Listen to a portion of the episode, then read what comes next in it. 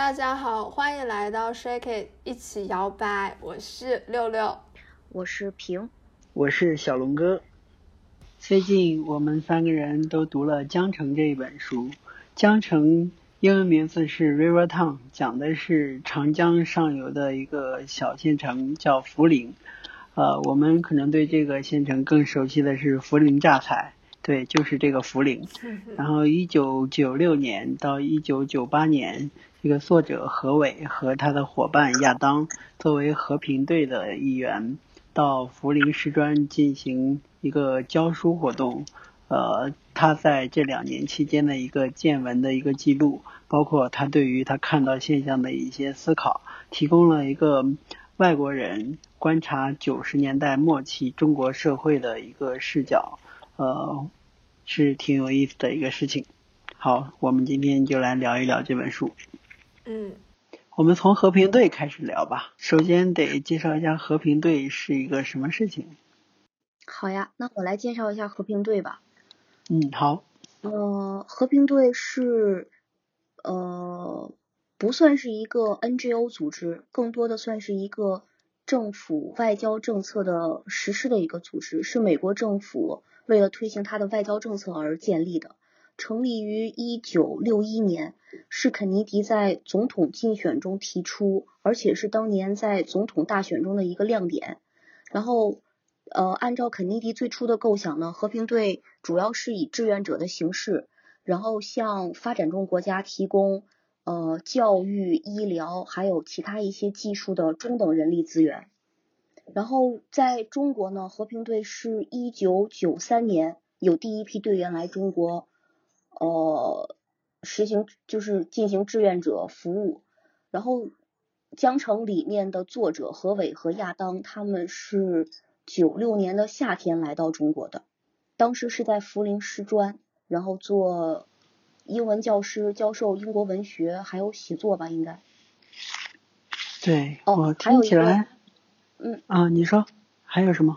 还有就是和平队其实是今年的一月份，一月十六号，然后美国政府宣布说中国不再是符合和平队要求的第三世界国家，不再是发展中国家，所以他们就暂停了和平队在中国的一系列活动，然后准备撤出当时还在中国的和平队队员，呃，所有的人是今年六月份就全部离开中国了。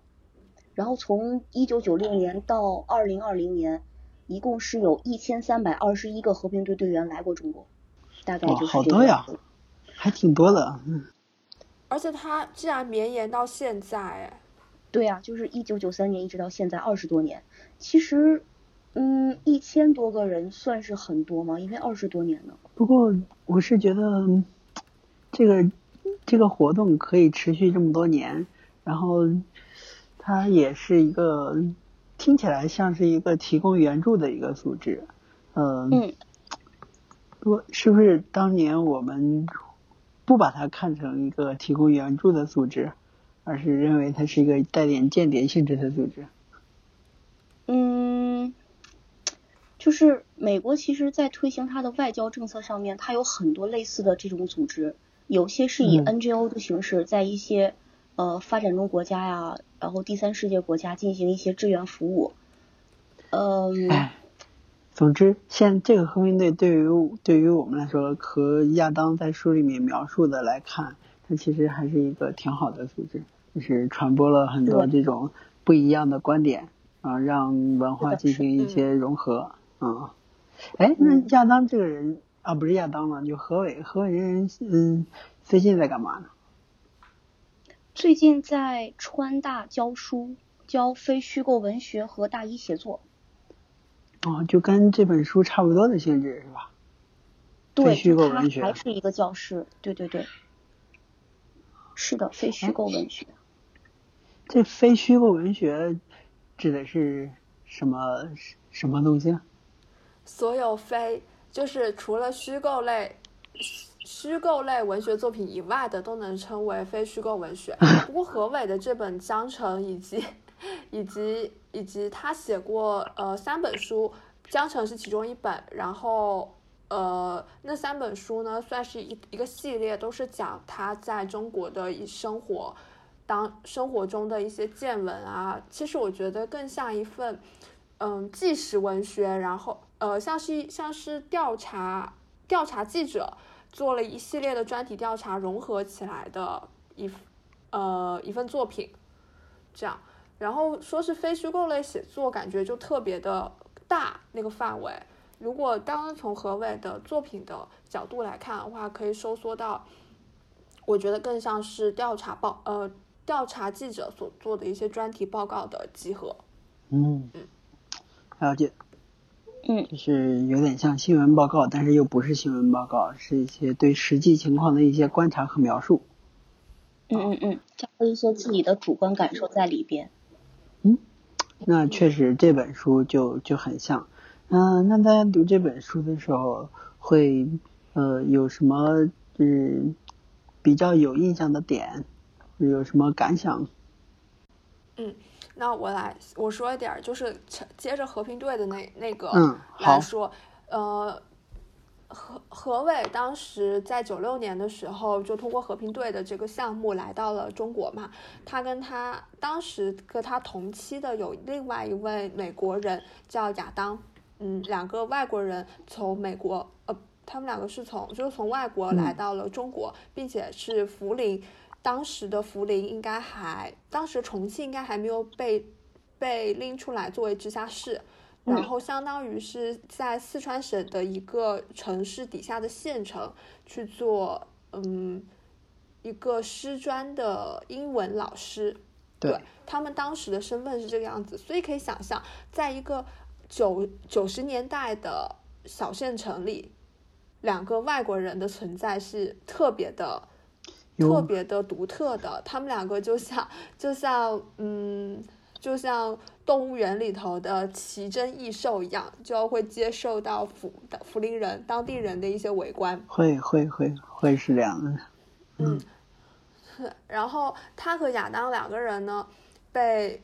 呃，他俩两当两个人要在涪陵生活两年的时间，他有一些和过往的和平队，或者是嗯跟他们类，因为和平队不只会送人到和平，哦送人到福林，他们还会把嗯其他队员输送到其他的省份去嘛，然后在其他的人身上就会遇到一个情况，就是大家只和自己，就是外国人只和外国人玩，嗯，他们想有些人会会避免说。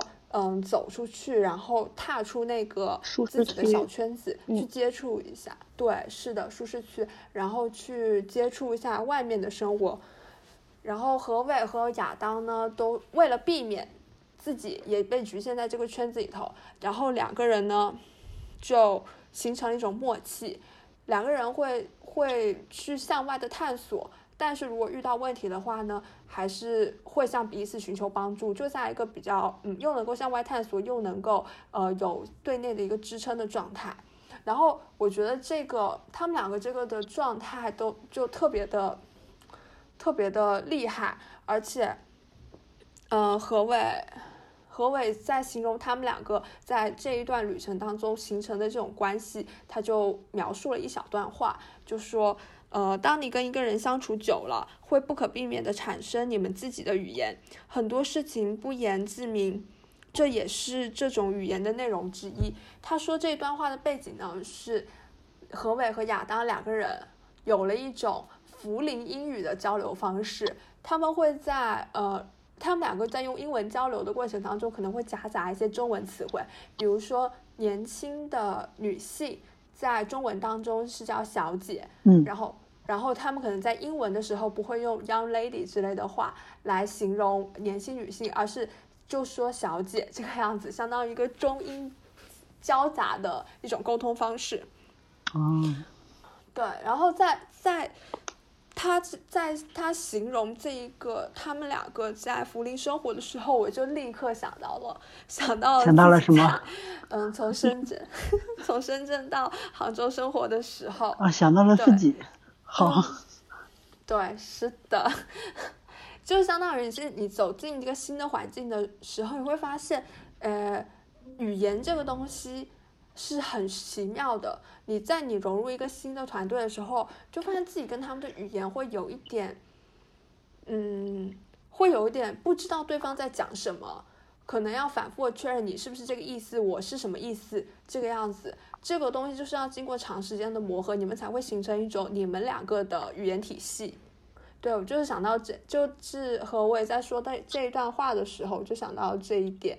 他跟亚当形成了一个，形成了他们自有的体系，是基于当时的那种背景之下。我就会想到，哎，当我们进入到到一个新的环境的时候，我们也会有这样子的情况。不管你是外国人还是中国人也好，就是进入到一个陌生环境，总会是有一个适应过程的。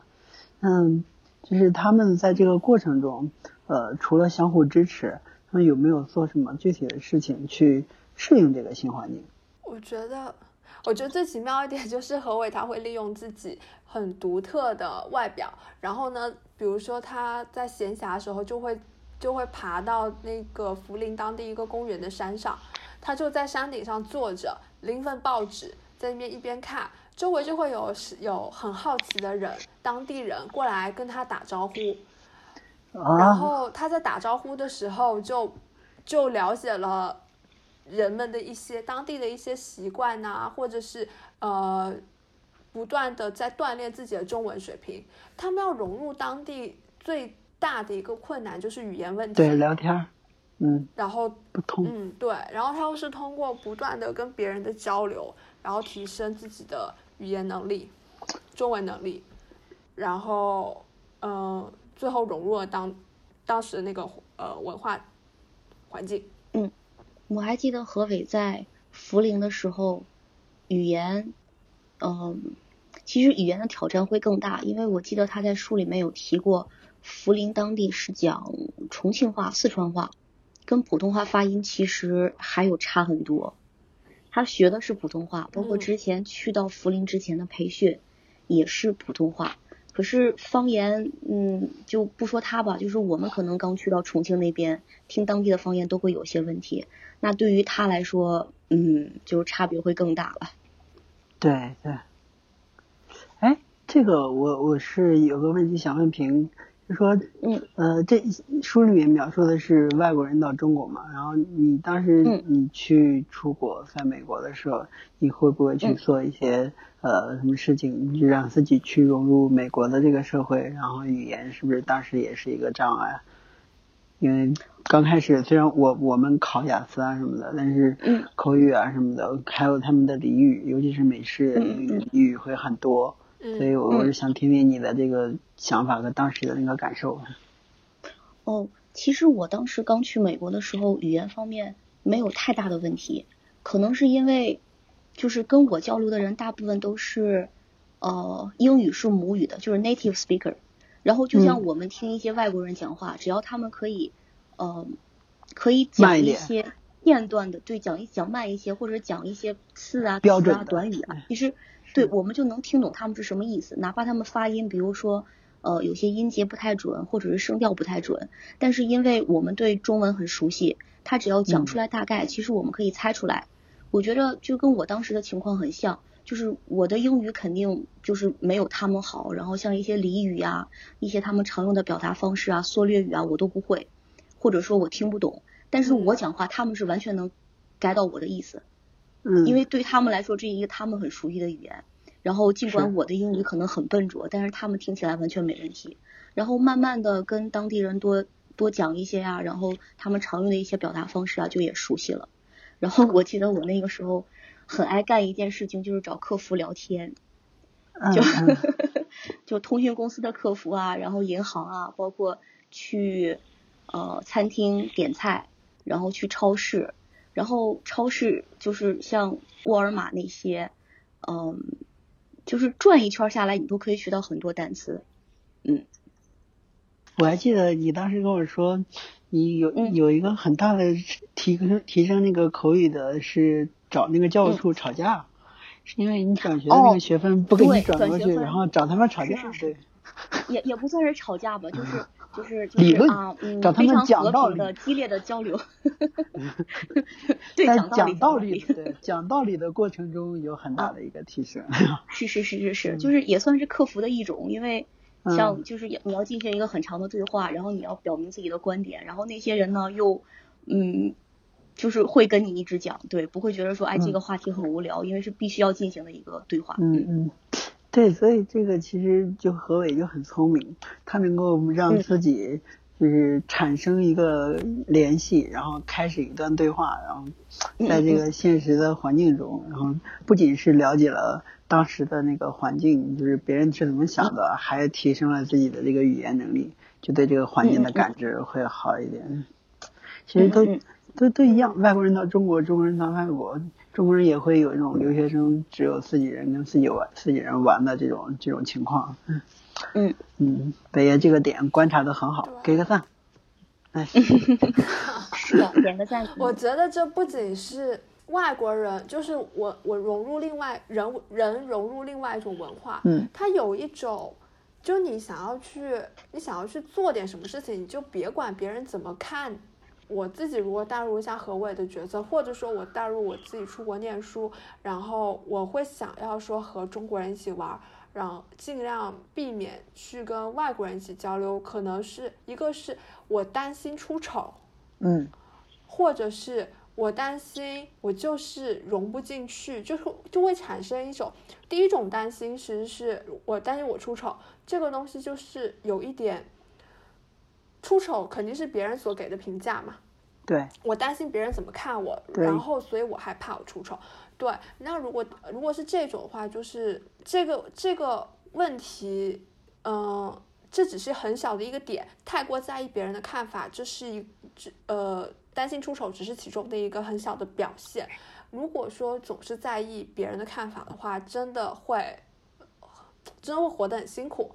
然后第二种可能就是我就是很抵抵抗那个文化，比如说我在香港念书的时候，我就是特别不喜欢离开学校跟那个社会产生任何的连接。这是为什么？我很想知道。原因是我就是啊，因为我就是不喜欢香港，我不喜欢那个地方的一切东西。那你为什么还去抵抗着？那你为什么还要去？因为，哎，就是因为各种各样复杂的原因，最后导致说是这个样，最后最后做出了这么一个选择了。真好，哎，还好还好，这个何伟并不讨厌，并不讨厌中国的一切，相反，对于中国的一切还是挺兴致盎然的。嗯他，对是观察到的很多东西都还是很有意思的。行，那我们说完他怎么融入这个中国社会了，你这边还有没有什么他？就是其他的，他对于具体事情的一个观察。我这里还有一点就很后面了，嗯，他们班上何伟大的班上呢，有一个男生，他给自己取名取了个英文名叫 Rebecca。Rebecca，一个女孩，对，一个女孩的名字。嗯，对，但他本人是一个男生。然后这个男孩子呢，他平时就比较阴阳怪气的，跟大家处的也不是特别好。然后他有一天呢，他就去找何伟借呃外外文杂志，嗯，他就跟何伟说，他说他好想生活在美国，就可以拥有美国人那样的自由。自由。我看到这一句的，对我看到这一句的话，就想到了什么？你又想到了什么？多，您讲。浮想联翩，对，因为那个。因为我不是福，我是福建人嘛，然后福建，对福建，福建人的福建人的，呃，福建在外国外的那个侨胞特别多，然后包括大家应该也有所耳闻，就我曾经在知乎上面见到一个一个问题，说为什么福建从福呃福建偷渡的人这么多，然后。对，那那是好早好早的一个提问了，但但是他回答真的挺好的，我回头应该把那个链接找出来给你们看看。然后这确实是一个很，你可以大概说一下。嗯，我忘了，我忘。他讲的非常的非常的成体系。好的。然后然后，但是我我从我自己的亲身经历来说，确实我自己的呃高中啊、初中啊、小学，我从小学开始就不断的有身边的同学，呃，有可能是出国念书。就在小学或中学阶段就出国念书，或者是全家移民，嗯，然后甚至到我高中的时候，我应该高中，呃半个班的同学，就到后面呃大家大学大学的阶段就有听听不断听闻谁谁谁又出国念书了，基本上我稍微算一下，可能半个班的同学都有去呃海海外游学的经验。哦，我对，然后呢，其实这件事情，直到我上大学，我才我才知道，原来出国读书或者是全家移民不，并不是在其他省份并不是那么常见的一件事，是但啊，它在福建省确实非常非常常见。我觉得就很神奇，这是为什么呢？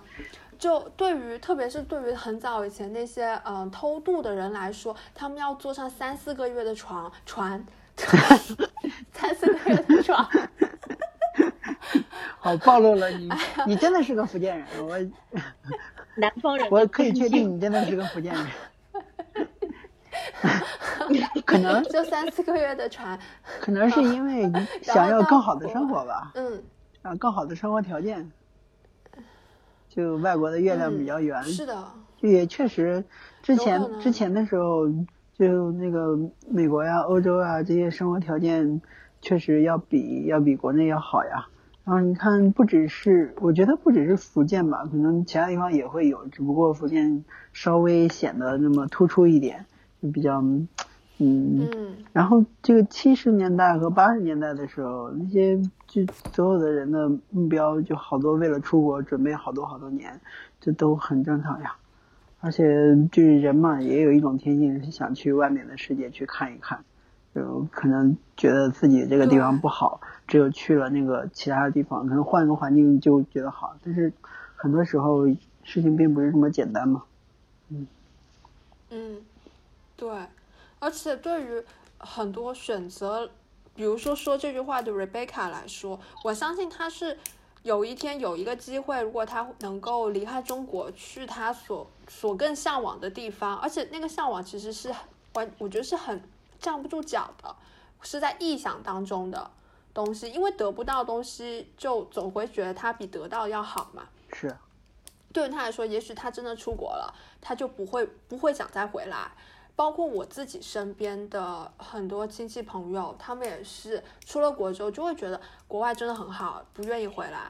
但是，呃，我说这个通常基本上是我的长辈，嗯或者是总之是比我年纪更大的人，更大的那一辈，会是这个情况。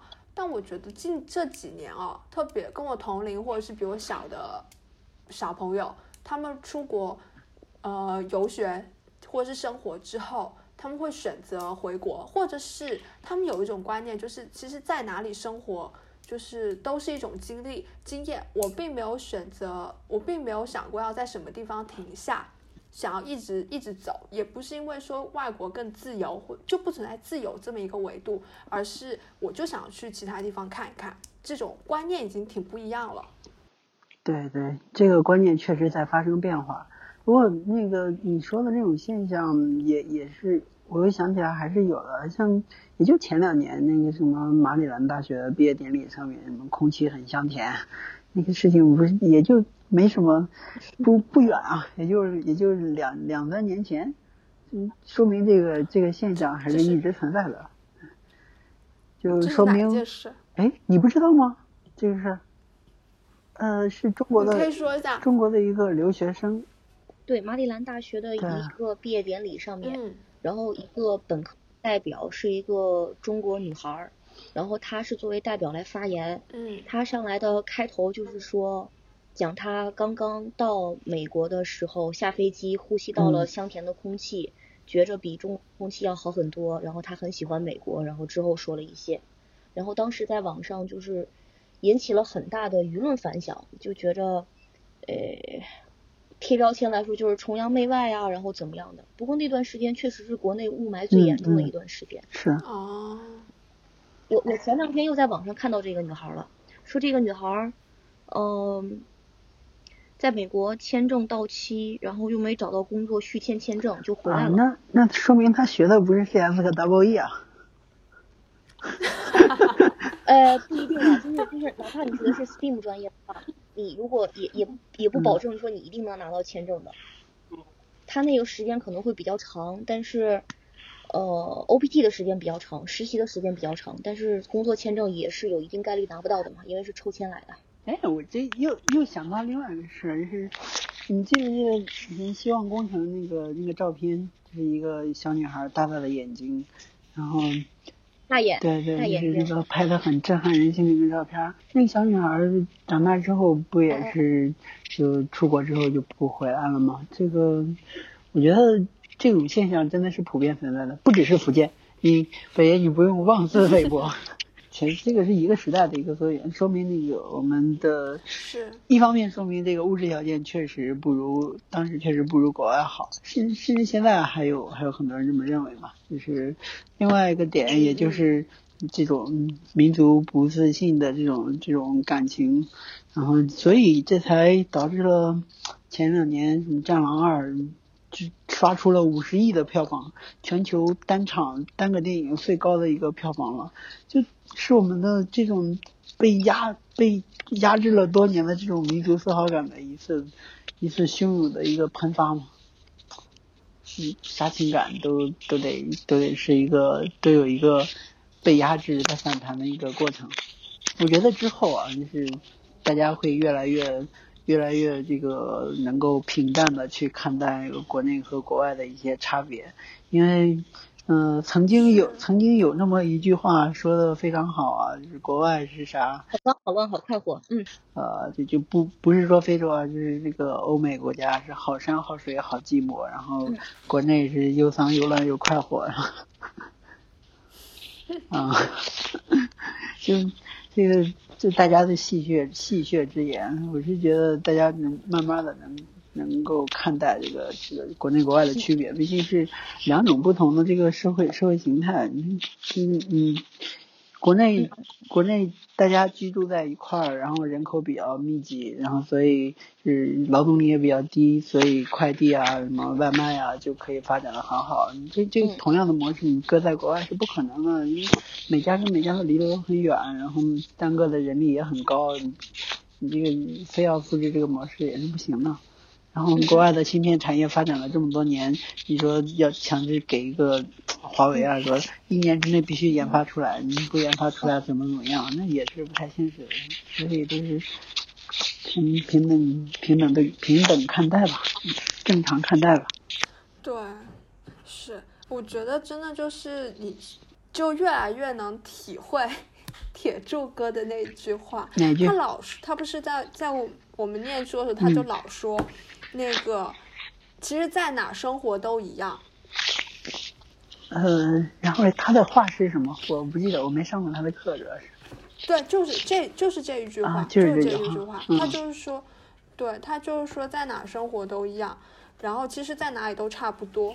我就是觉得，不过都是个人的选择而已。你选择好山好水，那就是因为你你更喜欢好山好水嘛。嗯你不觉得那是寂寞？你觉得那就是 OK 的，都是个人的选择。只是，对，就比如说像何伟这个学生，他我觉得更多的是他对现状不满意。是，你因为对现状不满意，然后觉得有可能另外一个另外一个存在会让自己满意，这种这种选择或这种思考方式也是很危险的。嗯，你不知道自己要什么，也不知道自己，你只是觉得现在这东西好像不是我我会要的。对对，但是人人是会变化的，环境也会变化的，可能到什么时候就刚好 match 上了，不管是在国内还是国外，真的是都一样的。我想到一个孪生话题，也是大家经常嗯讨论的一个，就是你到底是该在回老家生活，还是在一线城市城市待？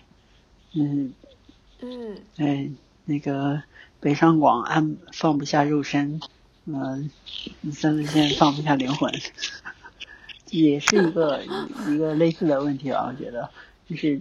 嗯，你在一个地方待了，觉得待的不如意，你想去另外一个地方去待一下。但是很多事情不是说你换了一个地方就可以解决的，更多的还是自己得清楚自己想要什么，然后选择了什么之后，你肯定会丢丢掉一些，就是被一些东西所抛弃。那这个时候你是不是能承担失去这些东西的后果？是对，没错。我这个从我当时去杭州之前就是那一种感觉啊，嗯，就 是现在杭州一生活不是我。要的，杭州才是我要的。就觉得来了杭州，我一定能够过上小清新的文艺生活。我可以是不是小清新？是不是我一都不知道？总之是新生活。我可以看看看看电影，去逛个西湖。然后没事可以和朋友约约个饭什么的，但是来到杭州之后，发现只是开头约了一顿，要走的时候约了一顿，中间一年连个联系都没有。真的是这样。我对这本书就印象最深的两点就说到这边。嗯，到你们了。可以，平，你觉得呢？我对这本书，就是。这本书我是大部分时间是在开车的时候听的嘛，然后有蛮多点，就是听的时候感觉，咦，这个作者真的心好细，他观察的很仔细，然后把自己的情感描写的很细腻。嗯，还有一点就是，嗯，他是来自于一个一个跟呃涪陵文化背景完全不一样的城市国家，但是他会愿意去。了解以及试着去接受，在涪陵的这种生活状态，比如说大家的想法呀，大家的做法呀，呃，包括他刚刚到他和亚当刚刚到涪陵师专的时候接触的一些酒局，中国的酒桌文化，然后还有之后他跟老师学习中文，还有他平时在涪陵呃参加一些活动，有一个跑步比赛，是马拉松还是怎么样？还有之后的一些学校的活动啊，包括他后来自己暑假出去玩，呃，遇到的一些事情，嗯，很多地方都让我觉得这个作者真的好厉害啊！就是他真的会放低放低姿态去，呃，尝试去理解别人的逻辑、别人的生活。当然，也有一些地方会感觉到，嗯，太多的主观、个人主观的情绪在里面，就是感觉到会被冒犯到。作为一个中国人，他描写的那个中国社会其实并不是那个样子，只是他一个人主观的看法是那个样子。然后有几个具体的例子，第一个就是他对他的老师的描写，应该是廖老师对吧？那个女老师。嗯嗯。后来怀孕的那个。哦，对，就是在他的笔下呢，廖老师是一个非常刻板，甚至有些刻薄的女老师。然后一味的在让他完成他的学习任务，很吝啬于去表扬他。他其中也提到了一个呃例子，就是他读了一篇非常难的课文，他一次读下来了，觉得自己很了不起。呃，按照在美国的逻辑呢，他的老师应该会表扬他，可是廖老师并没有表扬他，而是顿了一会儿跟他说：“啊，你哪个地方读的不太好？”然后他那种特别开心的心情就瞬间没掉了。呃，虽说他之后又把那个廖老师指正的错误改正之后重新读完，可是他的心情就完全不一样了。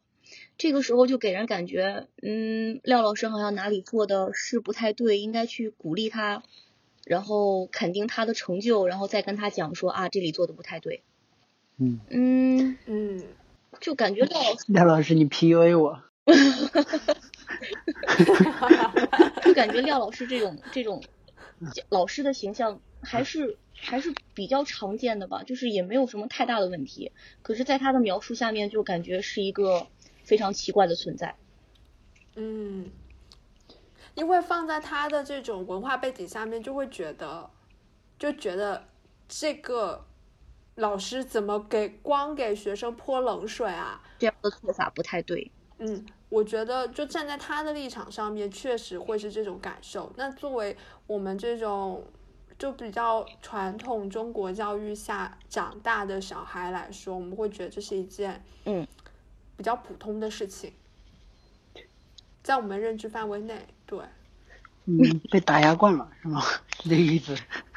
可以这么说，有就是因为因为我们就是一个很喜欢自我反省的民族啊。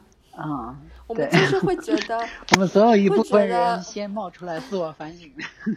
对，吾日三省吾身是吗？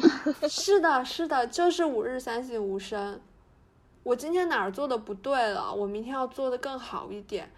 唉，有人 diss 我，我第一反应，第一反应不是说你你你怎么能 diss 我？而是说我做错了哪里？嗯嗯嗯，对，是是的，是的，是的，是这样子的。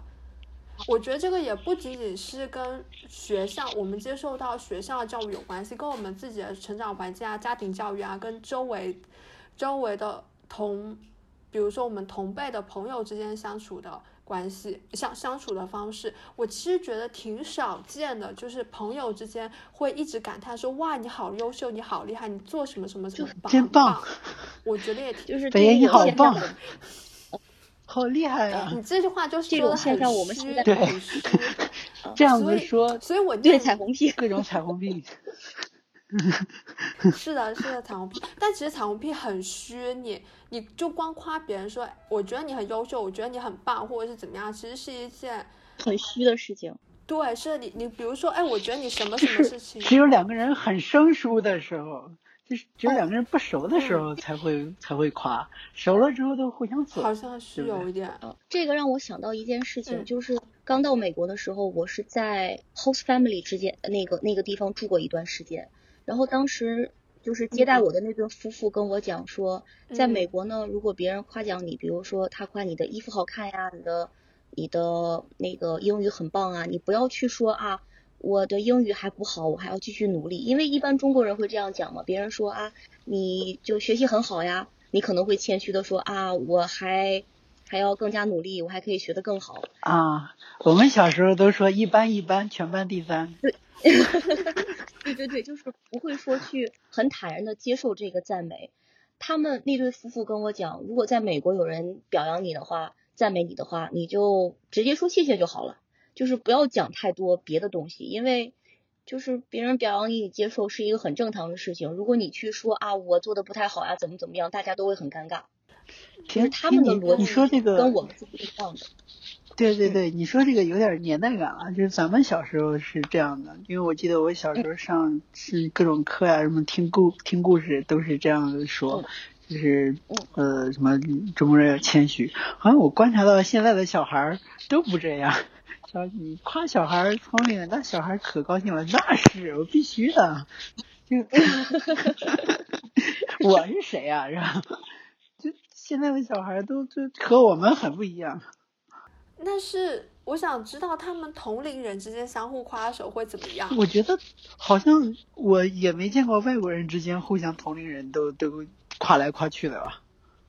没有没有，就不是说不是说夸一些很很大的层次，比如说啊你学习很好啊，你怎么样？就是说，比如说今天你的衣服很好看，然后呢你的发型很好看，我很喜欢，就是大概类似于这些很平常的小事。但是我们好像平常也不太会这样，对吧？这个说太多也有点彩虹屁的意思在里边。念大学的时候吧，那个我就觉得高一飞来，高一飞怎么了？快说，不，快说，高一飞怎么了？就有个大学同学，他真的特别特别会夸别人，就特别会肯定别人。比如说我们上，嗯，平常写作业，然后然后可能讲一个思路啊，或者是什么就讨论，他就会说哇，我觉得你好棒，我觉得你就你能想到这个方法真的会很棒，他会很 specific 来说你很聪明，你很优秀，就你他会一直在夸别人。会很去肯定别人的优点，我觉得这一件事情就是是我们几个朋友当中都公认的，说他他是很会肯定别人，但是被他肯定的时候，你确实会觉得很开心，你被人肯定是值得开心的事情嘛。嗯，然后再说回到这个廖老师，呃，我感觉就我们习惯了一直去自省，如果而且我们不习惯，就如果很很久很久没有人去肯定你做的事情，你就会产生迷茫啊，我到底做的对不对？到底是问题出在我还是出在别人身上？是，嗯所以，对，所以我觉得还是要有就肯定别人的那个氛围在，不然的话，反正我是挺需要时不时被肯定的，不然就会迷茫。嗯特别是当你做那件事情，你看起来就是特别难，有一件事情推行起来推的特别难，你就会在想到底问题出在哪里。然后我们又对于其他人的控制能力又没有那么强，我们嗯最容易控制的就是我们自己。那结果你就一直在反省，然后一直去提升自己，发现这件事情还是很难搞。嗯，这个时候肯定就会怀疑说，是不是我错了？那如果有一个前辈或者是有你同辈人告诉你说你做没有错，你做已经够好的了，这个时候就获得到的安慰是很大的。嗯，对。所以廖老师这句话应该是说你好棒，居然大部分都读对了，但是你把这几个音改一下会更好的。嗯嗯嗯，对，直接对，但是的，好像有没有发现，就是所有人都说好好，前面别说了，直接说但是，对不对？有没有这种人？就好像收到一个 offer，你真的很棒，你你你值得你值得更好的之类的，但是石动然句，重点在但是后边。好像怎么说？虽然前面被肯定了一大堆，但是被否定这个结果还是让人很受伤。不过可能有了前面那一些，有了一定的缓冲，能够抵消一部分吧。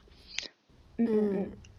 哎，你你说到这个，你说到这个观察，我记得有一个就是在观察的最开始是一个长征纪念活动吧，是学校里面办一些办一些这种晚会性质的东西，然后他就。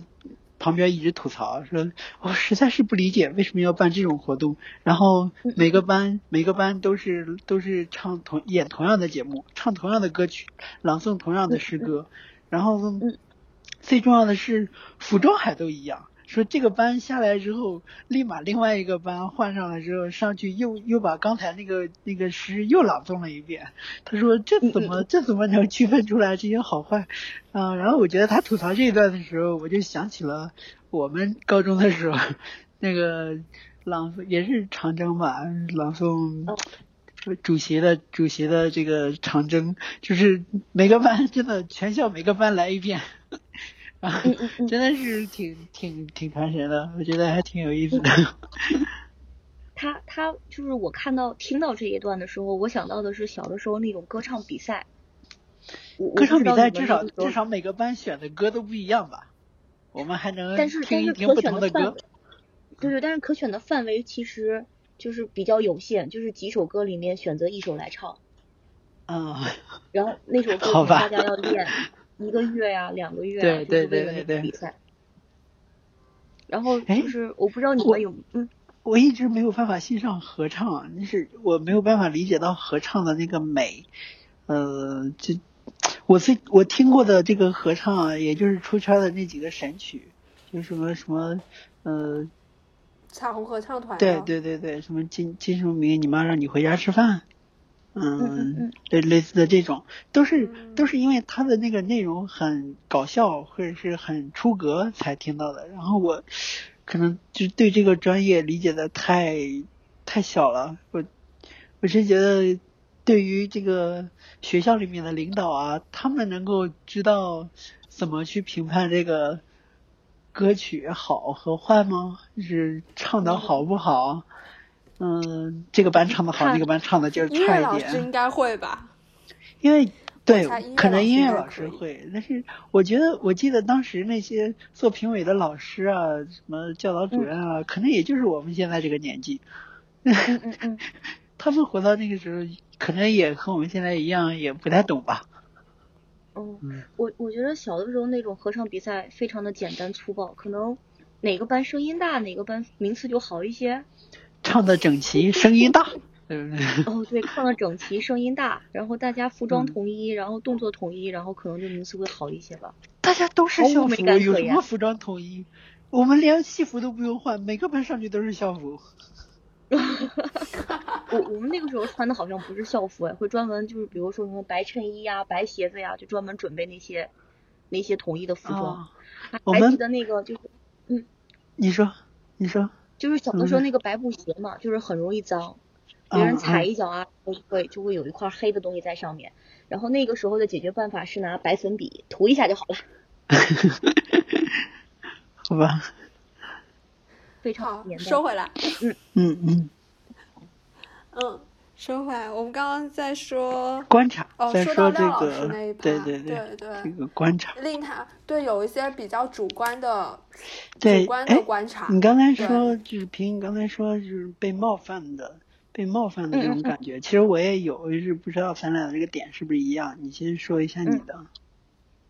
嗯，就是觉着，嗯，事实不是这个样子的，就是他写出来的那种状态、那种感受，就是是他自己的。嗯，有没有具体一点的例子？嗯，廖老师这个呢是比较比较开始的一个，然后后面还有两个地方是印象比较深刻的，一个是三峡大坝。嗯，从他提到三峡大坝开始，给我的感觉就是他觉着这是一个政府的面子工程，然后这个工程建起来弊大于利。然后之所以要建呢，只是政府为了政绩，为了脸上好看、面上有光，所以去建。然后它里面还专门提到了涪陵的一个文物，叫白鹤梁。呃，原话我不大记得了，大概的意思就是说，呃，白鹤梁是一个呃很有意义的遗址，然后应该被保护起来。然后有蛮多学者都有研究过，发表过文章，说要怎么保护。有人提到说把它整体搬迁，有人提到说把它再建一个水下的博物馆。我我记得非常清楚，他有提过说这些声音好像都没有被采纳，然后这些声音慢慢就都不见了。呃，白鹤梁以前我并不知道，就是听完这个桥段之后，我有去专门查过，其实白鹤梁后来有被保护起来，呃，应该是三峡库区唯一一个重点保护单位，文物保护单位。所以就是怎么说，就是他当时的一些看法就很明显，跟后来事情发生的事情是不一致的。对，就是就是他文章里面提到的那个他的他对这个事情的担忧哦，他里面还提到了一句说，嗯，涪陵当地人对这个石梁并不是特别感兴趣，他会经常去白鹤梁参观，通常都只有他一个人在上面去看那些石梁，嗯，这个样子。可是这和后来发生的事情以及现在白鹤梁的一个现状是不一致的呀。嗯，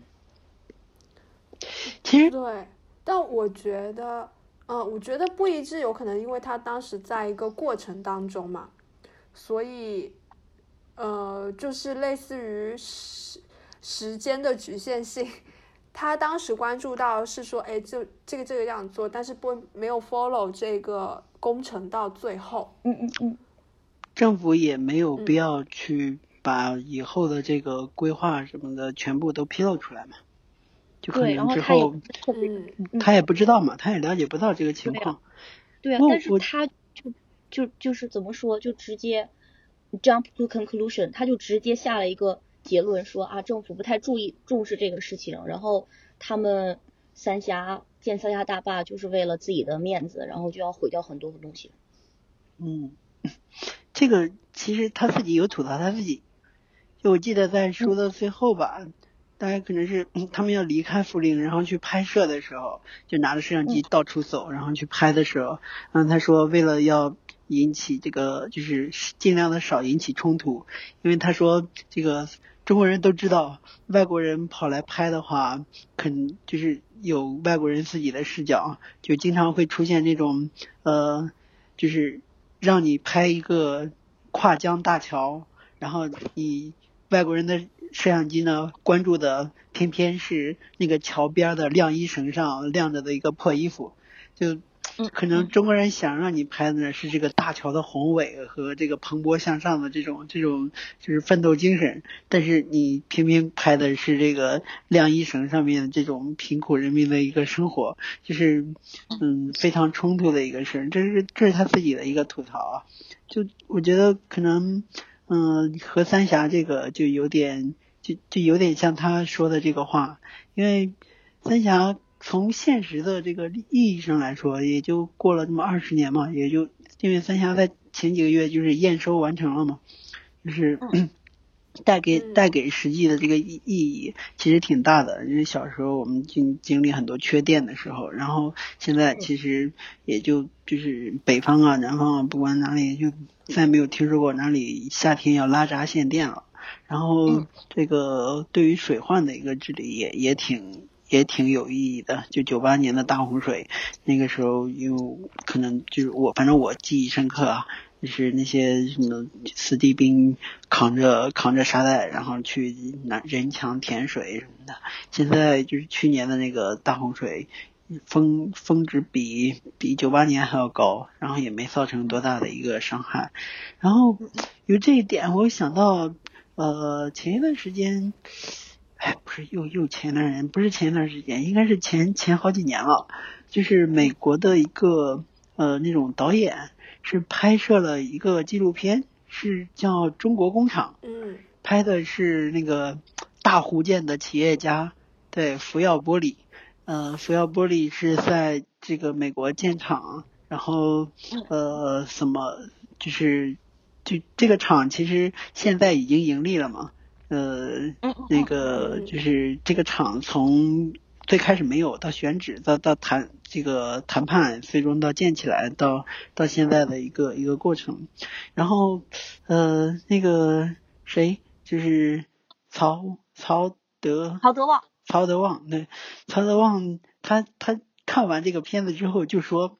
唉，我以为他们是拍我们怎么把这个玻璃厂搞好，搞的就是规模越来越大，然后挣钱那个过程。谁知道他们关注的都是一些什么鬼？就是工会和我们闹事情，然后这个 各种就是，我觉得这个也就和那个中国工厂的拍摄和这个书里面去描述三峡的时候，就有点 那种，虽然说。不是一个事情，也不是一个年代的事情，但是两件事情神奇的在我脑海中重合在了一起。哦，我我关于这个也有一点想说的，就是我是先看了，好吧，我先听了《中国工厂》，因为《中国工厂》是之前别人推荐给我，所以我有很认真去仔细听过一遍多一点。然后，嗯，就是《中国工厂》这个纪录片是一对夫妇拍来的。这对夫妇最开始并没有打算说把它做成一个纪录片，只是在他们呃他们的州要建这样一个很大的工厂，然后要解决很多人的就业问题。因为零八年之后嘛，是在俄亥俄州，俄亥俄州之前是福应该是一个福特的一个呃零部件的加工工厂，因为零八年那个倒闭了，次贷危机，对对对对对，然后很多人失业，但是很多那些专业技就是蓝领。他们有技术，但是就是没有工作，然后养家的压力很大。然后后来政府就引进了这个曹德旺的福耀玻璃在这边建厂。然后这个曹德旺的玻璃好像就是他们就技术上面有重合的部分嘛，所以就是之前的那批工人完全可以胜任这个新的工作。然后这对夫妇最开始就是跟曹德旺的团队说啊，我们就是拍一下记录一下，然后就他们同意了。呃，他们前前后后跟踪拍摄了很多年，然后最后用他们的素材剪出来这样一部片子。这部片子我看完之后很不舒服，尤其是其中有一个桥段，对，其中有一个桥段就是很大的篇幅是在描述，呃，他们，呃，怎么说那些，呃，管理人员，就是中层甚至高层的一些管理人员，当然都是就是呃中国大陆过去的、内地过去的一些人，然后跟那些底层的，就是美国当地的一些基础的工人，然后他们之间是如何斗智斗勇。斗智斗勇主要体现在，呃，工作时间、工作待遇。其实福耀玻璃在俄亥俄州那个工厂到最后也没有成立工会。对对，因为我记得是有一些美国的律师给给曹给这个管理工厂的人出了一个主意，说呃，其实可以花点钱弄弄一个别的手段把工会给驱逐出去，因为嗯嗯，好像。这个事实是在美国的那个工厂，这每个工人出产的出产的这个玻璃的数量和质量，就比在中国的差的太远了，就是差太远。对对，这中国一个工人出的，比那边好几个工人出的，那这样的话，他肯定而而且那边用工成本还要高，那肯定他就赚不了钱。对啊，然后其中有一个就是嗯。之前在大陆服药工作过很多年的一个工人，然后去到那边做管理人员，他就提到说中国工人和美国工人的一个很大的差别，呃，比如说你是早晨八点上班，下午五点下班，如果是中国工人的话，他会愿意加班，然后美国工人的话，一到五点他一定会走，不管说你这个玻璃做到什么程度，因为有的时候有些玻璃差一分钟也是不可以出炉的，如果说这一分钟你都不愿意等的话，那整个这一批全部都是废品。那就是一个成本的增加，一个资源的浪费。也就是因为美国的这种怎么说，他们比较时间观念比较强啊，然后我每天就工作八个小时，多一分钟我都不干，导致他们的废品率非常高。哎，福耀的待遇到底怎么样？有没有有没有出现这种就是工作强度非常大，然后导致导致这个人工作不下去的这种状况？呃，他的工人的轮换率应该还是蛮高的。他最后那个工资也就是最低工资标准，然后工作强度也大，然后像一些，呃，当然是跟美国美国就是怎么说，它的平均水平来比的话，很多工人在工作当中会受伤，但是受伤之后，可能保险方面就会有点跟不上，因为毕竟是一个高危行业嘛，你你要炼制玻璃啊，然后高温啊，然后本身就容易受伤的一个工作环境，高危的工作环境，嗯，可是 如果完全按照。美国工人的那个做法来做这个事情的话，那服药一定是赔钱的。嗯，这事儿吧就很难讲，对，因为好像按照美国的工人的这种工作方式呢，工人会过得比较舒服，然后待遇也还高一点。嗯，如果一直这样搞，企业就没了，企业就没了，他们又会陷入了零八年刚开始就是汽车厂倒闭，然后没有工作的一个状态。那我们到底应该是做精神资本家呢，还是应该踏踏实实工作呢？哎，这我觉得这个这个话题可以聊一期了。是，主要这个话题太太太大了。嗯，对，太大了。而且，其实坦白来说，我们在互联网行业不也是这样子吗？对啊。互联网行业不就是新时代的新时代的 工厂？是啊，就现在其实。还是有很大一部分人去想要，就是给一个高待遇，我可以给你九九六。然后当然也有一部，也有另外一部分声音说，绝对不能九九六，九九六 ICU 是吧？你这你这个拿命换的钱，你还会把把把命还回去了。嗯，是还是可能得落到个人选择上，不是一个群体的事。我觉得可能。那个对于美国的那些工人来讲，他也是可以选择我不去这里工作，我去找别的工作。那为啥为啥要跟这个工厂闹？可能就是因为当时也没有别的没有其他的工作吧。如果有的话，谁还跟谁还跟他在这闹？就直接去工作了就好了呗。我理理你干啥？对。那我就不知道了。嗯。我我没有看过这部纪录片。嗯，对。但有，我觉得有的时候，唉，美国的就是蓝领阶层的想法是挺难够、挺难理解的。嗯，大家不在一个文化语境底下，很很难相互理解。是，就比如说中国人，可能可能更多觉得，呃，我要把现代的中国人哈，可能更多是说我要把自己的小家庭给经营好，然后。然后，所以说就会产生我们的内卷。嗯，对，因为九九六，就是说我自己拼命努力了，我最后得到我个人的利益得到最大化了，那就 OK，不会去想说啊，我今天加班了，那是不是我的同事也得跟着我加班之类的？没有人会这样去想的。也有人这样想。对，哦，我说的没有人是一个，是是一个就比较嗯少少少嗯。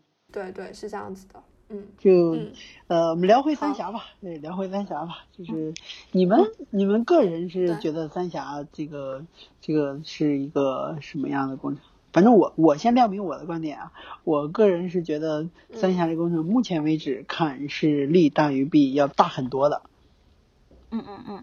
就是因为我第一我不在那个长江边那个居住，我也不是那个被迁移的人，所以我不知道那边的生态环境变得怎么样。但是我明显的能感觉到，小时候就经常停电，然后现在就从来不会有停电的这个这个说法了。嗯嗯，然后这个就是水去年的那个长江的水位暴涨，然后也没有发生什么没有发生什么重大的事情。我觉得这一点还是挺感挺感谢，就是。当时的领导人可以力排众议，做出这么一个决定。同意。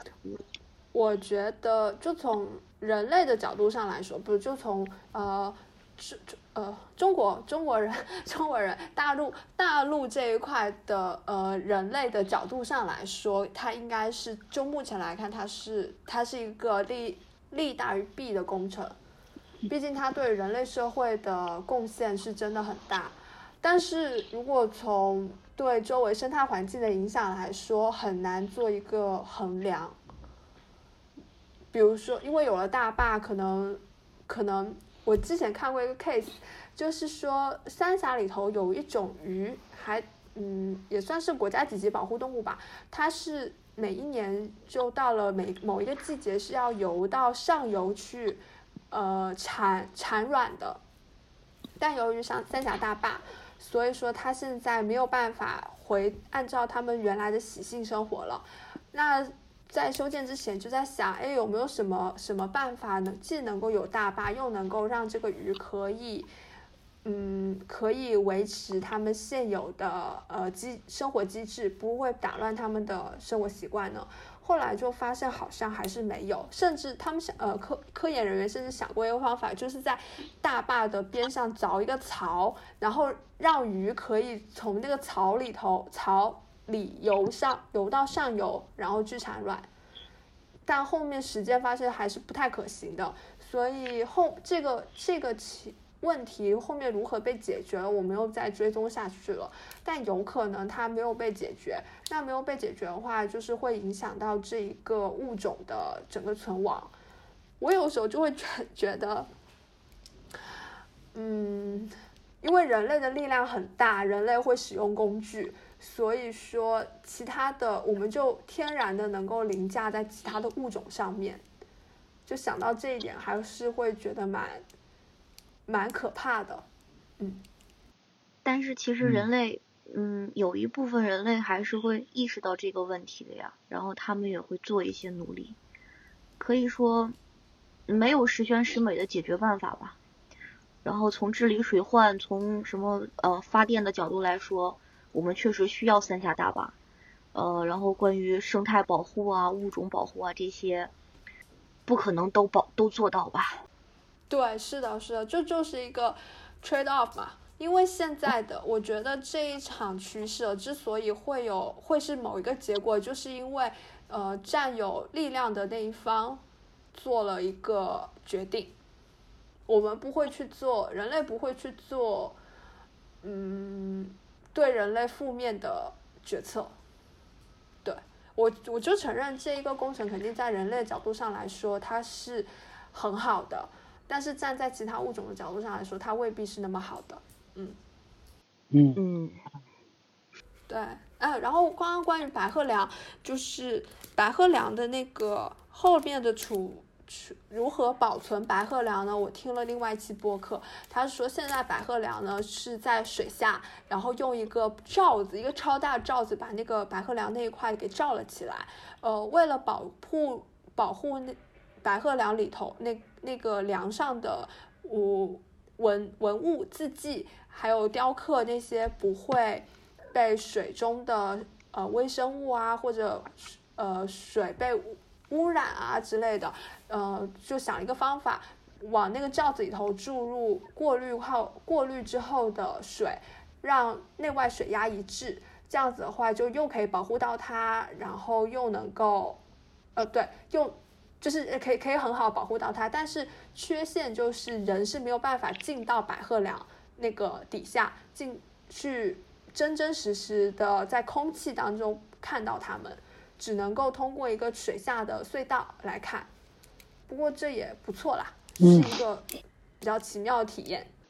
为啥一定要去真实的里面呢？反正都在水下，你去了又能怎么样？是的，是的，因为本来就有讨论过，说他们在呃科研人员在讨论如何保护白鹤梁白鹤梁遗迹的时候，就有讨论到一个方案，是说能不能把那个白鹤梁那个区域抽水给抽掉，把它弄成一个水下的博物馆，真正的水下博物馆，你可以。走过去，走到他们的面前，可以真实的，嗯，不能说触碰到它们，但是就是中间是空气而，不是水那样子的，相相当于在水下建造一个博物馆。但后来发现那个造价实在是太高了，就没有，呃，没有实行，改成了这个折中的方案。不过我觉得这种折中方案也蛮好的，又不会对它造成破坏，然后又有更奇妙的博物馆体验。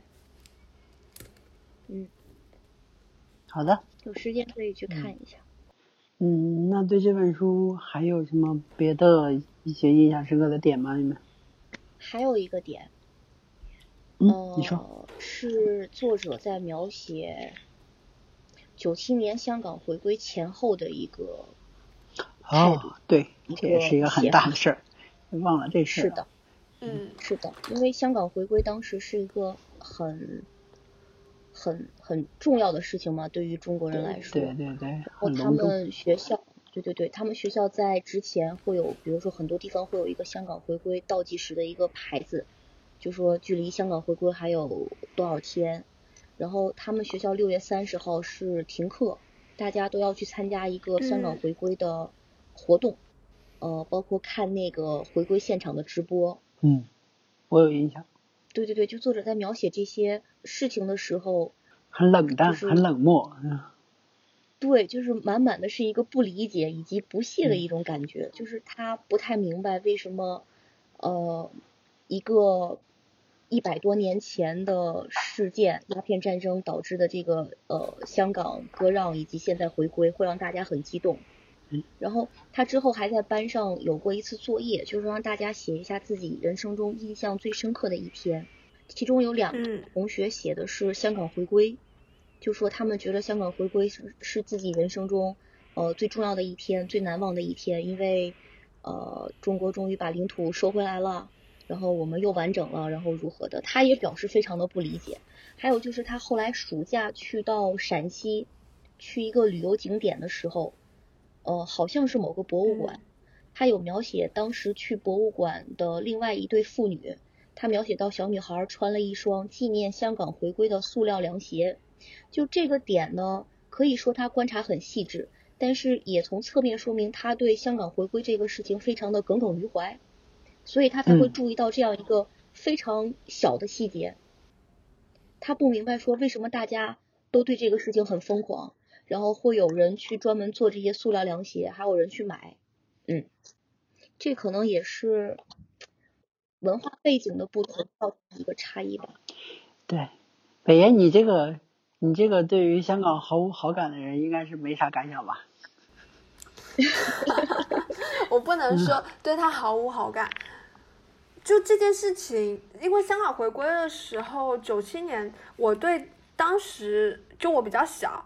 五岁啊，五岁的小女孩，嗯，啊，对我就是没有没有什么印象了，对这件事，我倒是有印象，我是趴着电视看的那个交接，哎，我是觉得，我是觉得这个有怎么样一种心情啊？外国人不理解啊，这很这这很正常，因为这个事情是表达的一种民族情感，呃，我又想到。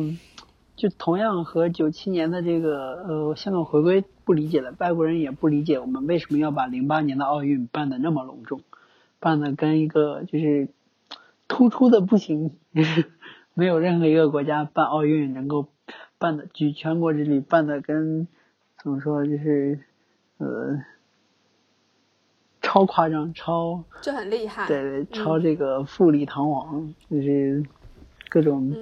那个什么万人万人击鼓，然后这个烟花弄得也是也是非常的那种漂亮，就他们不理解我们想表达什么那种感情。其实我觉得，不管一个人也好，一个民族也好，表达一个感情的时候，你就不要管别人是别人是怎么看的，更多的是一个我们自己感情的一个宣泄，其实一一个。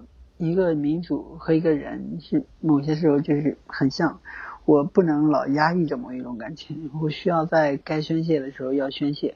那九七年那个香港回归是因为我们已经被欺负了一百年了，这个这香港就它就是一种标志，标志着我之前一直被人打，现在我终于可以一拳给打回去了。那这种扬眉吐气的事情。你没有经历过这种被欺负，没有经历过这种，就是他以前是抢别人东西的，他不会知道被抢了的东西再收回来是是什么样的感觉，呃，这这这我倒是很能理解他。这个事情，所以对没有共同的历史记忆。而且他教的学生是大学生，我觉得大学生对这件事情是确实很容易有很澎湃的心情的。嗯，是。想想他他们那个那个时候，他们所受到这一路受到教育，然后在历史书上背下来的那些那些一一个一个条例，然后一个个割让割让协议，就是很屈辱的一件事情。他对于。对于这些何伟当时的学生来说，是在他们青少年时期就已经很明很明确的知道说香港被割让了。他到至今，他到当时，呃，那些学生还是在做高中生的时候，大学生的时候，香港还是属于英国的，那个那个屈辱是非常的真切的。它不像我们我们这一代当学生的时候，我们这一代在中中学学历史的时候，香港已经回归了，是。然后那些割让割让都还停留在停留在历史书上，哦，除了台湾，除了台湾之外，其他的割让都还停留在历史书上。台湾也没有割让给任何人。哦，对，是的，是的，他们只是现在不管而已。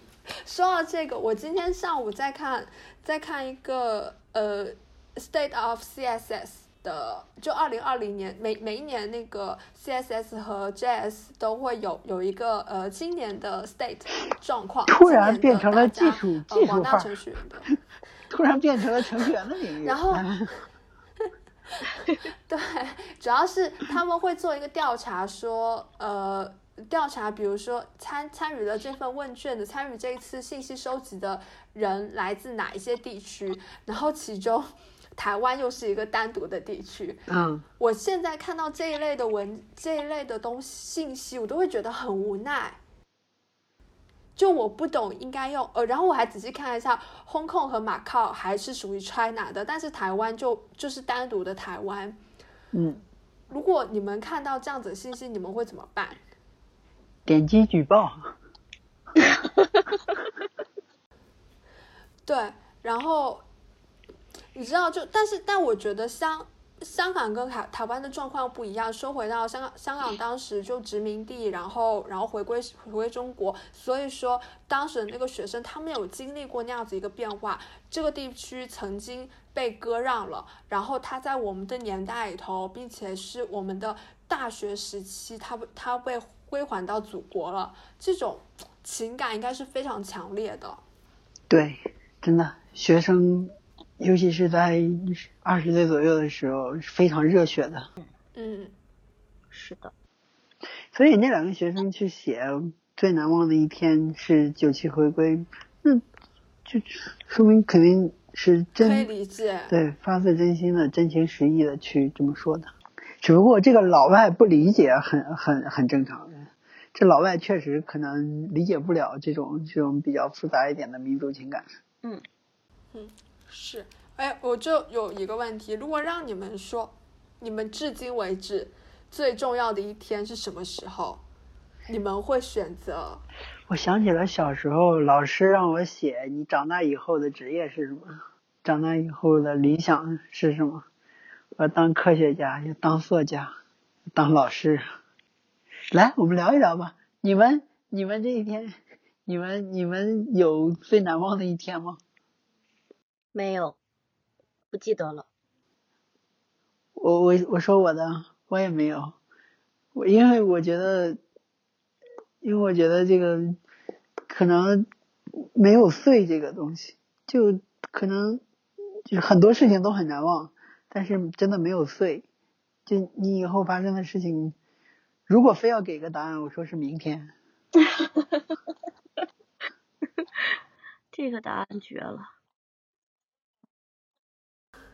哦，这个答案好，对，学会了，学会了这个答案。别，你说你的，你别想逃。我我也没有，我也没有，主要是主要是它没有那么多历史性的事件吧，标志性的东西没有那么，而且也过了大学时期、大学时代那个热血的年代了，所以没有什么东西觉得特别难忘了。如说，如果现在结，如果结了婚生或者生了小孩，可能还好说。嗯，对。都没有，就不知道应该咋说了。曾经以为难忘的事情，慢慢的都忘了。说明还是不够难忘嘛，因为难忘就是难以忘记，既然会忘记，说明它不难忘。就是是当时以为难忘嘛。嗯，那关于这本书，大家还有没有什么想说的？嗯，差不多了，我们来收一下。嗯，可以。来，我来吧，我来。啊，我是觉得这一本就是非虚构文学，就提供了一个非常好的一个观察视角。在读的时候就感觉是眼前有一个摄像机一直给你吊着，去给你拍拍这里，拍拍那里，然后给你展现了一个在外国人眼中九十年代末的一个中国社会。嗯，这里面还有很多这种。呃，禁忌的话题啊，还有一些这个男女关系啊，还有一个什么当时大学女生怀孕之后，然后大家的一个反应，我觉得这些都很，就是我们不说它好坏，就是至少这个阅读体验就都很有有意思，都很有趣，至少就是能够让我们的眼界更开一点，就是。你没有经历过的事情，然后别人帮你经历了，然后记录下来了，我觉得这就是阅读的意义所在。嗯，差不多就这样。嗯嗯，哎，我，我突然没想到一点，来我漏了。继续来。对，在在呃，对，也是这本书的结尾，就是何伟离开离开涪陵的时候，他的学生，然后他天天吃饭的饭。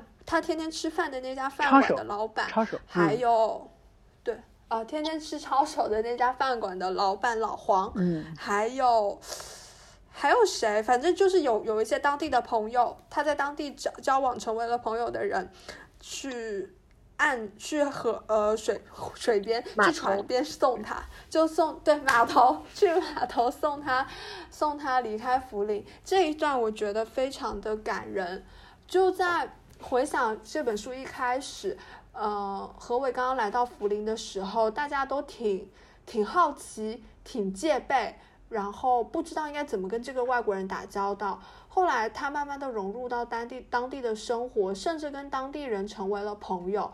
我觉得最后他不是他这本书的视角已经慢慢从一个一个中一个外国人看中国社会到。一个另一个文化的人在在观察观察其他文化时候的那种感觉了，就好像就有可能我们一样也会也会拥有他视角，比如说比如说我福建人，然后是怎么看待广东人的一些呃生活习惯啊，一些当地习俗啊，我们都可以产生这样的视角。对，又来吃我们。然后呢？对，然后我觉得非常动人的是，到最后当地的文化也接受了，也接受了他的存在，甚至他和当地的人就成为了朋友。当他们已经跨越了说你是外国人，我是你是美国人，我是中国人，而是说我就是把你这个人作为了我生命当中的一个一个存在。然后你来到了我的生命里，然后现在你要离开了，我过去送一送你，这种就特别真挚的情感。嗯，就是这个人，我不管你是哪里的人，嗯，是我的朋友。嗯，对，是的，是的，真的就特别看到最后的时候，就会非常的有感触。哎，没事，也别也别伤感。也别伤感，事情所有的事情都还是在向前发展的。这本书结束之后，何伟还回去过好多趟，他也见到了老黄家的抄手馆，慢慢变成了网吧的一个变迁。是，你看他现在还在川大教书，对吧？还是还是能够时常回去看一看。对。嗯嗯，包括他离开福林这么多年，一直跟他从前的，呃，跟他从前部分的学生啊，还有还有呃教他英文的，我教他中文的孔老师，好像还有老黄保持着联系。所以其实，在现在这个时候时代，信息渠道这么发达的时候时代，能够有想要保持联系的方式很多，只要愿意就可以。离别是为了重逢嘛。对，好，那我们今天的节目就到此为止。好的，好的，好呀，谢谢大家。